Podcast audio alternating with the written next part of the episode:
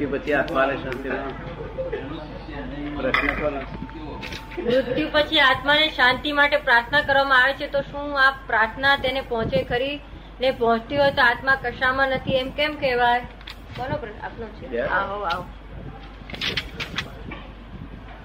એ ચીજ છે જયારે કરવી હોય જયારે પહોંચાડીએ તેને પહોંચે એવી વસ્તુ છે. શું છે? મૃત્યુ પહેલા પહોંચે અને મૃત્યુ પછી પહોંચે. કોઈ માણસ મરી ગયો હોય, મરી જાય એટલે આપણો ઋણાનુબંધ છૂટી ગયો. શું થયું? બિલકુલ એ કશું લેવાય નહીં, દેવાય નહીં, છતાં પ્રાર્થના ગમે ત્યાં પહોંચે. એક હજાર પહોંચે છે ને લોકો શ્રાદ્ધ કરે છે, પહોંચે છે. શ્રાદ્ધ કરે છે પહોંચે છે ને, શ્રાદ્ધ કરે છે. એ તો આ દુકાન આ લોકો ગઈ જાય છે તો શું પહોંચે? એવું તો ના, બીજો એક શબ્દ ના પહોંચે, પ્રાર્થના પહોંચે. જેને પ્રાર્થના કહેવામાં આવે છે એટલે તમે ગમે તે સાધુ સંન્યાસીને પ્રાર્થના કરો તો પહોંચે. શું પ્રાર્થના એટલે મૃત્યુ પ્રતિ પ્રાર્થના કરવામાં આવે શાંતિ માટે પહોંચે છે.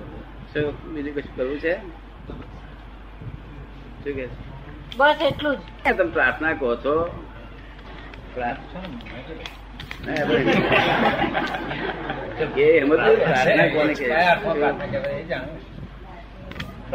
એમનો આત્માને શાંતિ મળે છે, એ બધા લોકો બોલે છે એ પ્રાર્થના સમજતા. બે મિનિટ ઉભા થઈને ફોર્માલિટી નથી કરતા.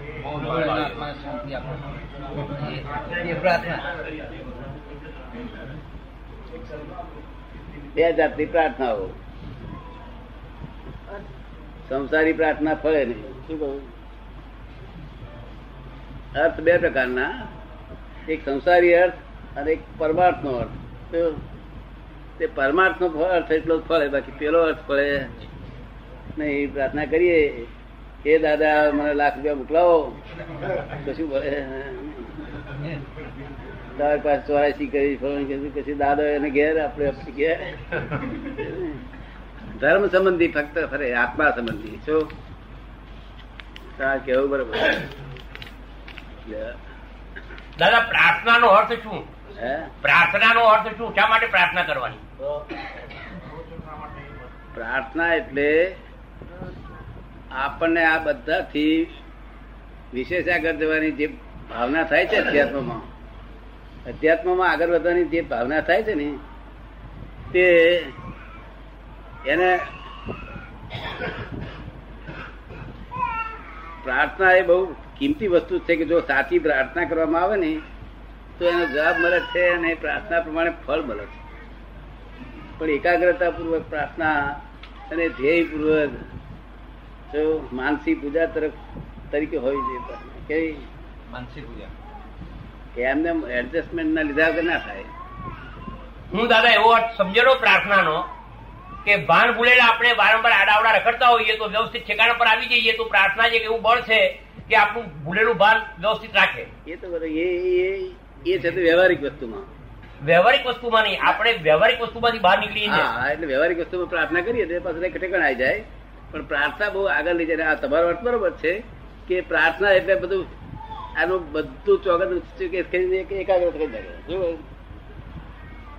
અત્યારે શ્રીમદ રાજચંદ્રની પ્રાર્થના કરે, કોઈ ગમે તે શિવની પ્રાર્થના કરે, મહાદેવની કરે, પણ એકાગ્ર કરી નાખે. શું કરી નાખે? અને એકાગ્ર થાય નહીં તો એ પ્રાર્થના નથી. રસ્તો ભૂલી જવાનો મનુષ્યનો સ્વભાવ છે. એ ભૂલી ગયેલા રસ્તાને ઠેકાણે લાવવા માટે પ્રાર્થના એક અગત્યનું સાધન છે. તે સિવાય કોઈ બહુ મોટું સાધન છે પ્રાર્થના. તો છેલ્લામાં છેલ્લું શું કહે છે કે આત્મા કે તું તારી મેરે જ્યાં સુધી એ કરવું હોય ત્યાં સુધી તું કર કે છે. અને તને ફાવે તો સંસાર કર્યા કરે અને ના ફાવે તો પ્રાર્થના કરજે મરે કે મને તમારે ભેગો કરી લો, અભેદ કરી લો. શું કહ્યું? તો એ પ્રાર્થના મોટા મોટી કહેવાય. શું બરોબર છે? જપ એક ને એક ભાવના જ છે ને, પણ જેવી ભાવના આપણે ભાવીએ એવું ફળ મળે. શુદ્ધાત્માની ભાવના અમે